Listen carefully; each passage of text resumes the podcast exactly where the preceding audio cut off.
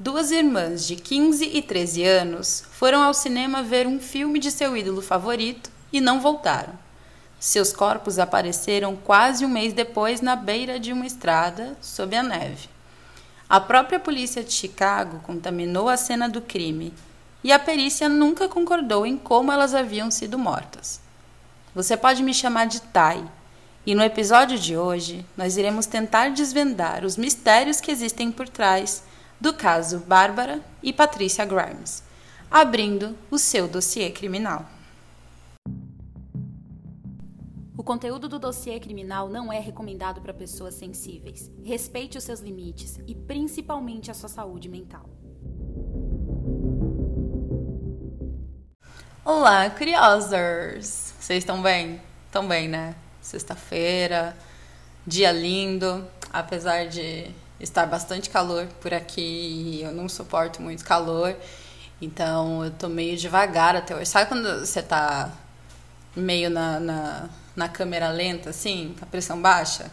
Tô eu hoje, então não liguem se minha voz tiver meio pressão baixa, porque a pressão tá baixa mesmo, não suporto calor e eu fico meio assim. Mas vamos lá, gente. O caso de hoje aconteceu há quase 70 anos atrás. E na época envolveram até o Elvis Presley. Isso mesmo. Você não ouviu errado, não. O rei do rock foi citado no caso. E esse caso ainda é um grande mistério até os dias de hoje.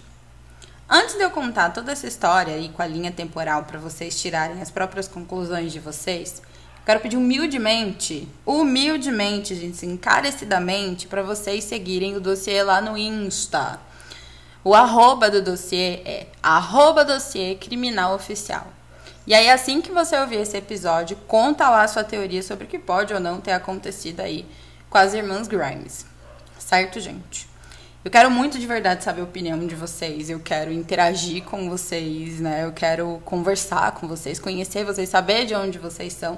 Então é importante que vocês interajam lá comigo. Não me deixa no vácuo por lá não, gente. Eu tô aguardando, tá?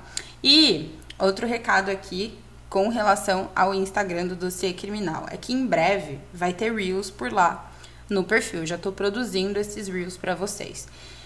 Nesses Reels, né, eu vou contar em alguns casos sem solução, que são um pouco menores, né, que não caberia num episódio maior. E também vou comentar alguns eventos paranormais que eu sei que vocês curtem tá bom? Então segue lá, porque vem aí, tá? Mas vamos pro caso. Por vários dias, as irmãs Bárbara e Patrícia Grimes pediram à mãe que as deixasse ir ao cinema para ver mais uma vez Love Me Tender, o filme do Elvis Presley que estava em cartaz naquela época. As meninas eram muito fãs do rei do rock. Se você aí é, né, ou já teve algum ídolo, né, fã de alguém, você sabe como que é, tá? Não julga as meninas não. Porque quando esse é, artista lança qualquer material, qualquer coisa, você quer ver aí mil vezes se for preciso. E o Elvis, ele foi uma grande mania ali nos anos 50, tá? É o equivalente a um BTS hoje, digamos assim. Então, por exemplo, agora em fevereiro lançou aí um filme do BTS que vai ficar em cartaz, acho que só uma semana, uma coisa assim. E eu sei que tem um monte de ARMY, tá? Eu sei, gente, dos negócios de K-pop, me respeita. Tem um monte de ARMY aí desesperada indo ver o show e que se pudesse via 500 vezes, que eu sei. Então não julga a menina não, tá? Não julga as meninas não, porque eu sei que vocês estão igualzinhas. A Loreta, mãe das garotas, não gostou da ideia. Primeiro porque as finanças da família não permitiam esses gastos, né? Porque ela e o pai das meninas estavam separados. E o casal tiveram ao todo sete filhos. E era a mãe, né, a Loreta, quem tinha a custódia de todos eles. Então, ir ao cinema tantas vezes só para ver o mesmo filme era um luxo que a Loreta definitivamente não podia arcar.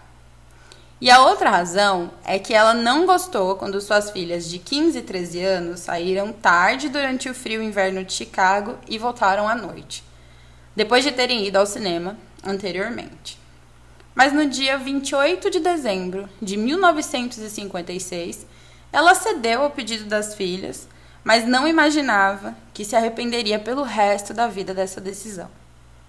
A Loreta deu 2 dólares e 50 centavos para Bárbara, a mais velha.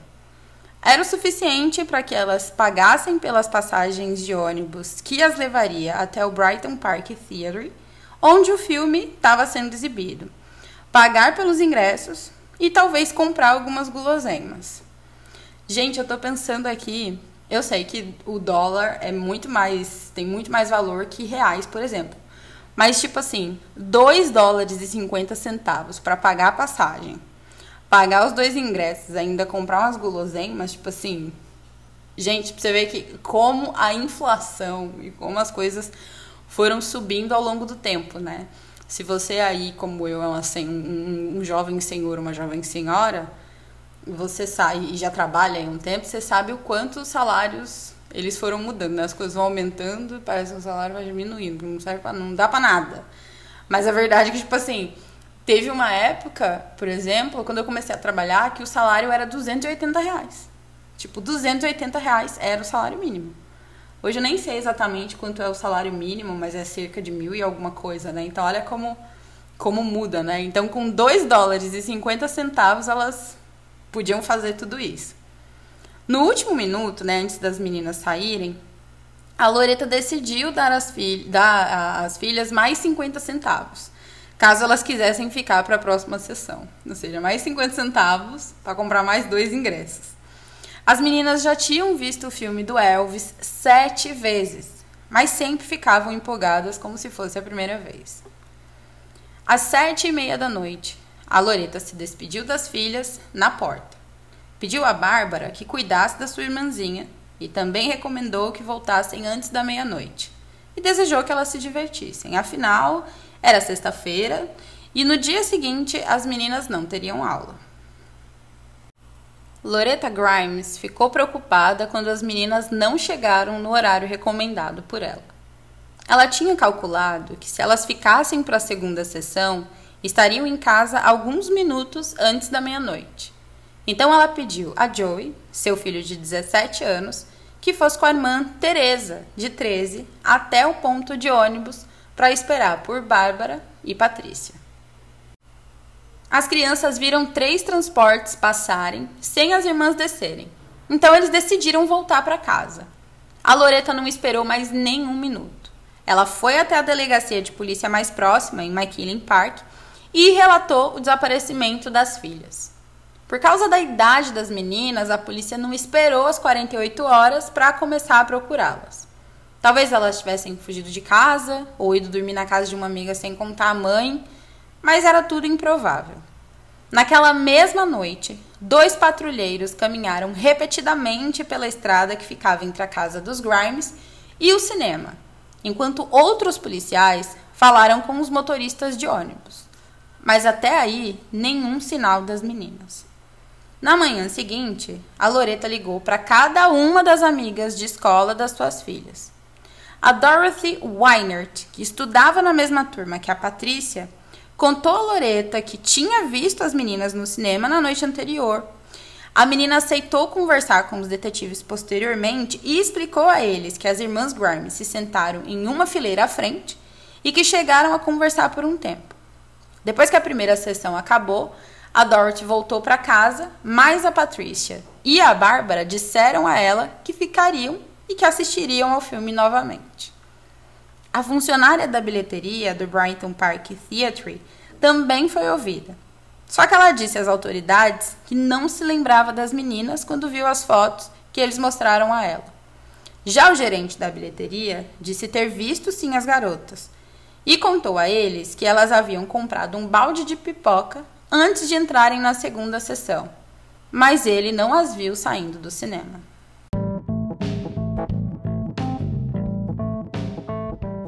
Oi, desculpa a interrupção, mas eu preciso te dar um recado rápido. O dossiê criminal é um projeto totalmente independente e para mantê-lo no ar eu preciso da sua ajuda. Sabe como? Ouvindo esse programa pela Aurelo, porque lá o seu play gera um valor que nos ajuda a custear os gastos com o podcast. Também existe a opção de apadrinhamento, pagando um valor da sua escolha com a opção de pagamentos via Pix e cartão de crédito. Quem apadrinha o dossiê criminal recebe episódios e newsletters exclusivas, além de concorrer a prêmios imperdíveis. O link para ouvir na Aurelo está na descrição. Pela atenção, Obrigada.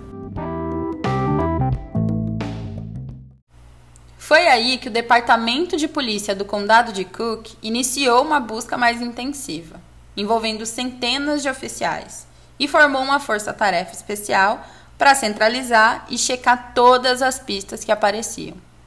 Eles interrogaram vizinhos de porta em porta, falaram com pessoas que costumavam ficar nos arredores do cinema e de toda a rota do ônibus que as meninas haviam pego.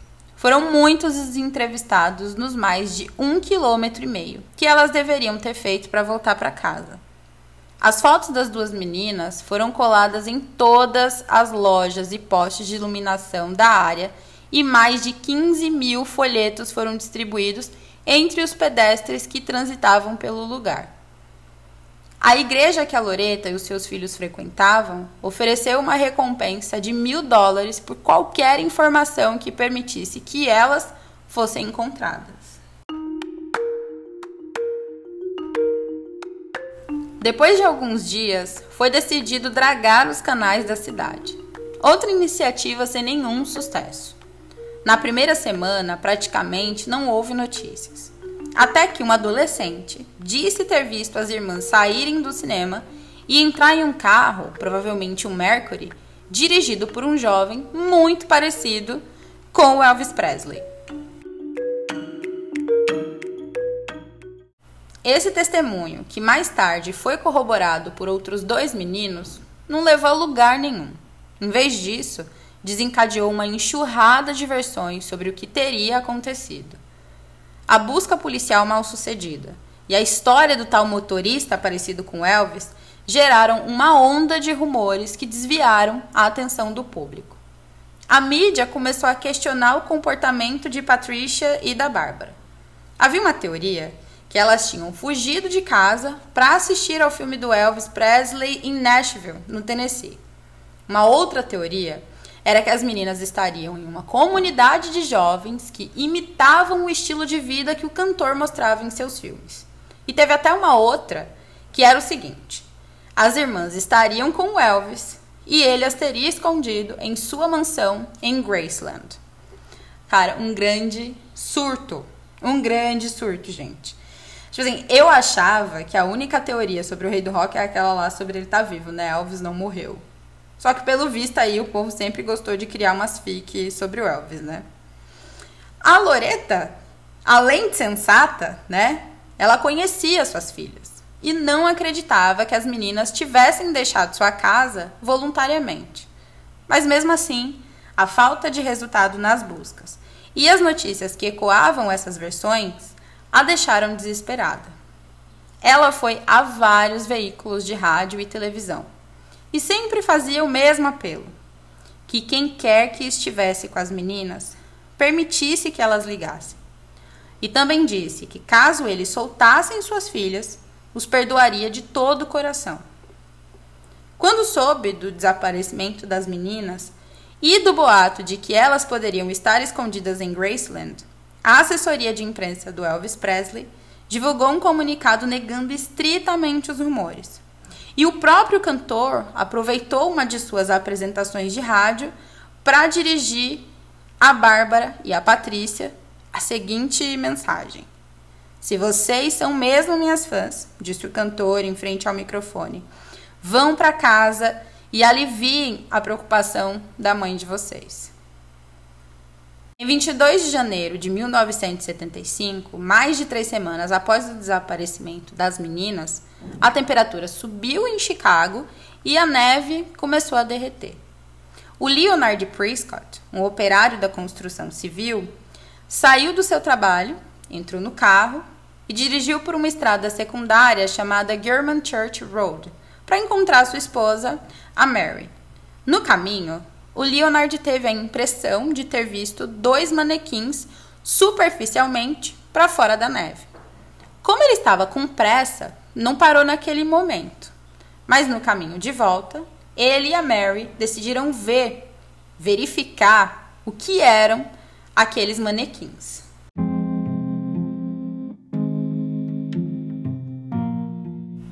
A Mary chegou na frente do marido, olhou para os tais manequins e desmaiou.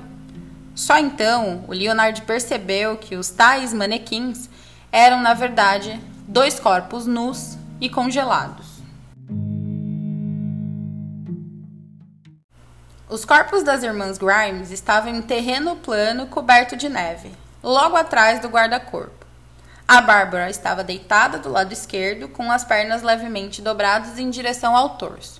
A Patricia estava de costas, com o corpo acima da cabeça da irmã e a própria cabeça virada para a direita. A polícia fechou a área e foi procurar o Joseph, o pai das meninas, para que ele pudesse identificá-las. Ele confirmou que sim, eram as suas filhas. E o Joseph ficou tão desesperado que tiveram que agarrá-lo para que ele não se jogasse nos corpos. A partir de então, houve uma sucessão de erros, o que fez com que esse caso seja até hoje um dos grandes mistérios não solucionados. É que enquanto as autoridades estavam movendo os corpos para o necrotério, cerca de 160 pessoas, incluindo agentes e voluntários, percorreram a área em busca de evidências. E se havia algo que pudesse identificar o possível assassino, eles destruíram toda e qualquer possibilidade de respostas. A autópsia também se transformou em uma batalha entre os forenses, que não concordavam com a data e as causas das mortes. O mais provável, alguns disseram, é que elas teriam morrido na madrugada de 29 de dezembro. Só que para outros, foi cinco dias depois. Os relatórios toxicológicos determinaram que as meninas não haviam usado álcool e nem drogas. Nenhuma roupa foi encontrada na cena do crime e os corpos estavam limpos, como se tivessem sido lavados. Todos concordaram que haviam sinais de que a Barbara havia tido relações sexuais alguns dias antes da morte, embora não pudessem definir se forçado ou não. E foi aí que outra confusão começou. Alguns queriam colocar essa informação no relatório, enquanto outros preferiram não para manter a boa memória da menina. Haviam ferimentos nos corpos, mas nenhum parecia fatal. Eles acabaram concordando em definir as causas das mortes como assassinato. Mas o que era incomum foi a causa, choque secundário por hipotermia, o que significava que, para os peritos, elas teriam sido congeladas até a morte. Um dos especialistas se recusou a assinar o relatório. Para o chefe do gabinete forense de Cook, o Harry Gloss, as irmãs Grimes foram espancadas até a morte. Ele deu uma entrevista coletiva para esclarecer sua posição e disse que haviam inúmeros sinais de violência nos rostos das meninas e que não havia possibilidade de que esses ferimentos tenham sido feitos por animais após a morte delas, como dizia o relatório. Ele também afirmou que as duas meninas sofreram agressões sexuais repetidas por vários dias. Depois dessa coletiva de imprensa, o Harry Gloss foi demitido. O caso se tornou um estigma para a polícia de Chicago. A mídia acusou de ser ineficiente e a família Grimes reclamou das conclusões da autópsia e da investigação que não estava acontecendo. Diante da pressão por parte da família, da mídia e da população, a polícia de Chicago precisava urgentemente encontrar os culpados. 300 mil pessoas foram interrogadas. Duas mil delas tinham mais potencial de culpabilidade. O primeiro suspeito a ser ouvido foi o Edward Lee Bedwell, conhecido como Benny. Ele era um homem que estava em situação de rua e tinha 21 anos e ficou no radar da polícia por causa da sua semelhança com Elvis Presley. O que não era muito difícil, né? Já que em 1957 haviam dezenas de milhares de jovens que se vestiam como ator e que imitavam seu corte de cabelo. Depois que o dono de um restaurante que ficava ali nas redondezas do cinema disse ter visto o Edward com as meninas, ele acabou confessando tudo que a polícia queria. Mas quando lhe pediram mais detalhes, a sua versão dos eventos foi considerada delirante. Então, ele acabou sendo liberado. O segundo suspeito era o Max Fleeg, um garoto de 17 anos que também confessou ter sequestrado e matado as duas meninas. Ele concordou, embora fosse legal por ser menor de idade, ser testado com um detector de mentiras, né, o teste ali de polígrafo. E o resultado mais um suspeito falso. Gente, deixa eu falar aqui uma coisa para vocês aqui rapidão, de coração. Eu sei que vocês já devem ter visto isso e ouvido isso em vários lugares, tem outros podcasts né, criminais que também falam isso, e eu vou repetir como a estudante de investigação forense, perícia criminal, né, estudante na área. Não respondam nenhum teste de polígrafo, gente. Esse teste, na minha concepção, não faz o menor sentido. Porque como que funciona aí o teste de polígrafo? Ele capta ali, né, pelas ondas sonoras da sua voz, se há algum tipo de estresse, né? Se você ficou nervoso ou nervosa quando estava respondendo essas perguntas. Mas você há de convir comigo, né? Você vai concordar comigo que, tipo assim, aconteceu um crime, tá? E você se torna um suspeito desse crime. É óbvio que se você não for culpado, você vai ficar nervoso, né? E aí, quando você vai responder, é óbvio que esses sinais de nervosismo vão ser é, captados. E uma coisa que a gente também precisa deixar clara: um psicopata, assim, nem todo psicopata é assassino, nem todo assassino é psicopata. Eu já falei sobre isso com vocês. Podem dar uma olhada aí nos episódios anteriores, vocês vão ver do que eu tô falando. Mas assim, um psicopata que teve é, é, a, a coragem de cometer um crime hediondo como esse, com duas meninas, obviamente, não tenho dúvida de que é um psicopata, porque é um crime muito hediondo. Um psicopata passaria ileso tranquilamente pelo teste de polígrafo, porque você concorda comigo que eles não, não têm ali a, a mesma reação de sentimentos que a gente? Então ele ia passar de boa. Então, assim, teste de polígrafo, não.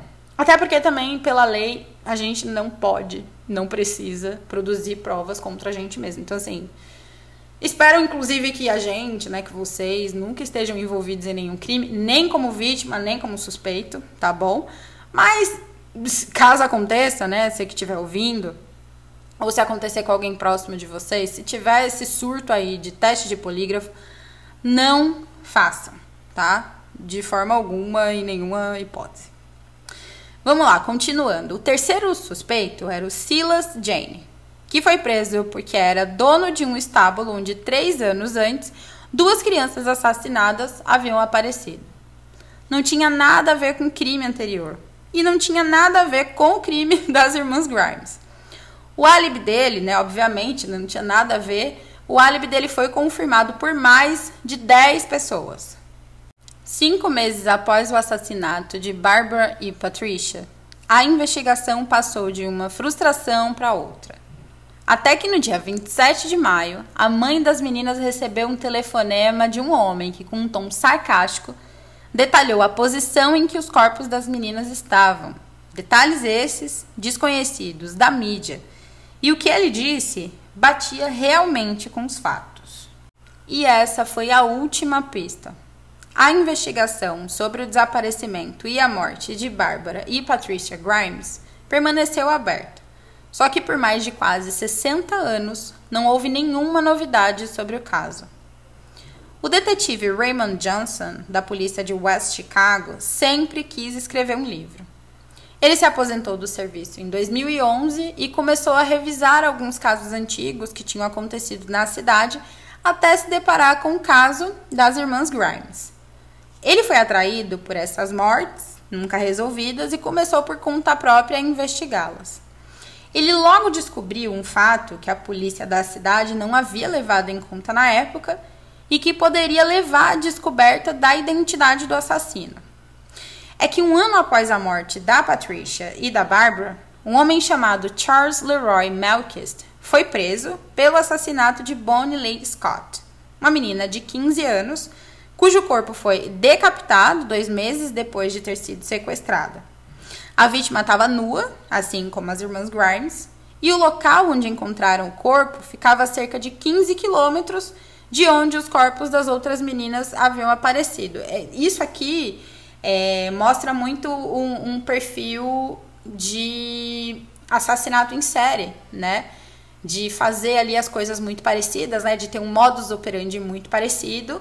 E muitos desses assassinos em série costumam sim é, deixar os corpos em lugares ali próximos ou até mesmo fazer ali um cemitério clandestino enterrando essas vítimas em locais próximos para que muitas vezes, muitos deles, né, tenham esse, essa, esse modus operandi de retornar ao local. Então, ele gosta de saber onde está, é, onde estão ali os corpos das vítimas. E aí eles voltam ao local para poder reviver a cena, enfim, a gente não sabe ali se, se caso os corpos não sejam encontrados. Né? Se caso os corpos foram encontrados, então ele não podia fazer isso. Mas alguns que nunca foram encontrados, a gente não sabe. Ele podia ter acesso novamente. Então, isso é um modus operandi aí que costuma ser padrão entre alguns é, tipos, né? Alguns perfis de assassinos em série. E aí, revendo os arquivos, o Raymond Johnson também descobriu que a Loretta Grimes havia recebido um outro telefonema de um homem cuja voz era a mesma da primeira, né? Lembra que eu falei que ela recebeu a chamada de um homem que tinha um tom sarcástico na voz, então. Ela recebeu uma segunda chamada de um homem e era o mesmo, ele tinha a mesma voz, o mesmo tom sarcástico. Nessa ligação, esse homem estava dizendo que havia cometido outro crime perfeito e que a polícia também não resolveria.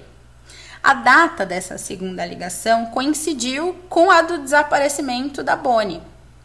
A Loreta, na época, relatou né, essa ligação para a polícia, só que nenhum corpo ainda havia sido encontrado. E quando encontraram o corpo da Bonnie Lee Scott, ninguém conectou ao caso ali das irmãs Grimes. Com essa informação, mais de 50 anos depois, o detetive aposentado foi ver os seus colegas ativos e pediu que investigassem a conexão e questionassem o assassino da Bonnie. Só que era muito tarde. O Charles Leroy Melkist havia morrido apenas alguns meses antes na prisão estadual, onde cumpria a pena de prisão perpétua. Gente, mais um caso, assim. Por mais que é, o, o Raymond Johnson tenha encontrado aí essa ligação, né, tenha encontrado essa possibilidade, a gente não pode dizer que o caso está resolvido, porque ele não encontrou o criminoso, ele encontrou uma ligação entre os dois crimes, uma possível ligação entre os dois crimes, uma conexão, e o relato da, da Loreta com relação a esse telefonema. Mas isso não prova nada, isso é só é, é circunstancial.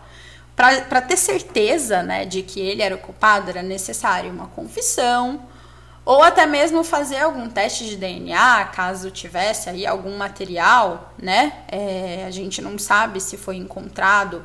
É, fala que haviam sinais de que as meninas falam, né? Uns falam e outros desmentem. Então a gente não sabe o que, o que de fato aconteceu. Mas levando em consideração que as meninas podem ter sido violentadas sexualmente, provavelmente foi encontrado ali algum tipo de é, material biológico. E aí, de repente, aí, né, anos depois, poderia ter sido feito algum tipo de teste, algum tipo de exame, né, vendo se havia alguma ligação com esse material biológico e o sangue do Charles Leroy. Mas ele já estava morto. Então é um caso que nunca de fato teve solução. É um caso cheio de reviravoltas, um caso é, cheio de erros também, uma sucessão de erros, como eu falei antes, que e assim, a gente também tem que levar em consideração que a gente está falando dos anos 50, né? Esse caso aconteceu em 57. Então, assim, não havia a tecnologia que se tem hoje para fazer o trabalho científico, né? A polícia científica naquela época não tinha os mesmos recursos, não tinham acesso aos recursos que tem hoje. Então, não é possível, às vezes, fazer, né, ter uma relação entre esses crimes. Você vê, por exemplo, vários casos assim. Vamos, por exemplo, falar do caso do BitK, que aconteceu ali nos anos 70. Foi encontrado o material ali na casa da família da primeira vítima, né? É... Mas demorou muito é, para que fosse encontrado de fato a vítima, porque brother, não tinha como fazer o teste naquela época, né? Não tinha essa tecnologia para fazer algum teste. Então, assim, tudo isso precisa ser levado em consideração, né? O tempo que os corpos, é, que, que, que, demorou para os corpos serem achados, as condições desses corpos, é, se tá, qual era o, o em, em que estado ali de decomposição o corpo estava, se tinha ou não material biológico, o, o, a época, né, se tinha ou não tecnologia suficiente, recurso suficiente para fazer essas testagens e descobrir, né, e ter ali alguma ligação com algum outro crime.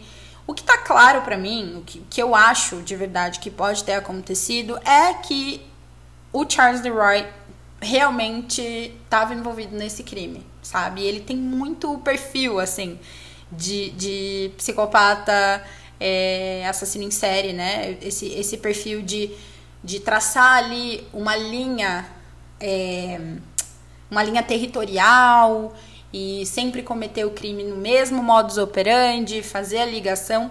A gente não sabe se foi feita alguma ligação desse mesmo homem para outra família, né? A família da Bonnie. Então a gente não tem essas informações. A gente não tava na, a gente está falando de um caso que não aconteceu na era da internet e tudo mais. O que, que poderia, eh, na minha opinião, ajudar a resolver esse caso? Caso tenha sido encontrado algum material, se foi encontrado, eu não tenho essa informação, e se esse material foi guardado, tem que se procurar algum parente, de repente, do Charles Leroy, mas é não é, a pessoa não é obrigada, né, a, a conceder essa prova, mas seria uma possibilidade, vamos dizer assim, de encontrar algum parente do, do Charles Leroy e fazer algum teste. Mas eu não acho que, que, que tenha havido essa coleta de material biológico, porque eu acho que eles viram alguns sinais, por isso que não houve essa concordância. Então, tinham sinais físicos, né, de, de violência sexual, mas não acho que, que tinha esse material. E assim, não tem alguém que possa de fato confessar, porque aconteceu há muito tempo. Então, por mais que não tenha sido Charles, vamos dizer assim, se foi uma outra pessoa, provavelmente essa pessoa também já não tá mais viva, né? Porque a gente tá falando de 57. Então, assim, é outro caso sem solução que eu vejo muita dificuldade de encontrar de fato uma solução. Eu espero de verdade que que haja uma solução, porque independentemente da família já não estar mais presente, acredito também pela idade, né? Eu não, não fui atrás dessa informação. Se vocês tiverem essa informação, me conte. Mas acho que elas não têm mais parentes vivos, mas se tiverem, né, algum sobrinho, né, é, sobrinho neto, alguém ali da linhagem delas que queira descobrir, que queira uma resposta, né, é, eu não sei se seria possível que essa resposta é, acontecesse por conta do tempo e por conta dessas condições que eu falei aqui. Qual é a opinião de vocês? Vocês acham que. Gente, pelo amor de Deus, o Elvis não tem nada a ver, tá? O Elvis estava lá na, só no telão, ele nem estava por lá, então não faz nem sentido. Então, assim, vocês acham que de repente ela, é, as meninas foram sim assassinadas pelo Charles Leroy? Vocês acham que existe ou deve ter existido algum tipo de, de material encontrado, material biológico, e que pode aí haver a, a possibilidade de fazer um novo exame? O que, que vocês acham? Me contem lá no arroba dossiê criminal oficial. Gente, interajam, pelo amor de Deus. Interajam com essa pobre criadora de conteúdo.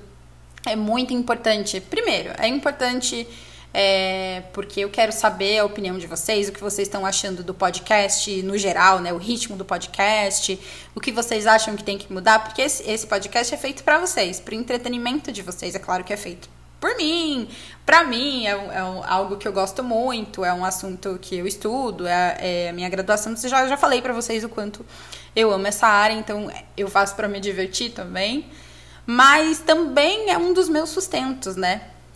Vocês já devem ter ouvido aí o recado da Aurelo, não vou repetir.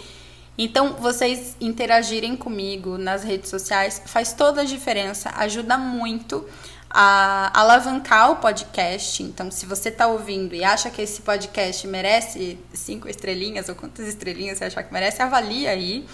Segue o, o, o perfil do podcast lá no Spotify para que ele tenha mais relevância. E é isso, me ajudem, né? Lá nas redes sociais. Deixem os comentários de vocês lá, deixem as teorias de vocês lá no direct. Não importa se são teorias grandes, se vai ser por áudio, eu vou ouvir tudo e vou ler tudo. Eu prometo para vocês, tá? Então não deixem de interagir. E como eu falei lá no recado no início do episódio, vai ter vídeo em breve, vai ter muita coisa boa, então aguardem. E até o caso da semana que vem. Tchau, curiosos! A pesquisa, roteiro, apresentação e edição de áudio do dossiê criminal são feitos por mim, Thaís Mendes. Se quiser me seguir lá no Instagram, basta procurar arroba dossiê criminal oficial. A gente se vê na próxima.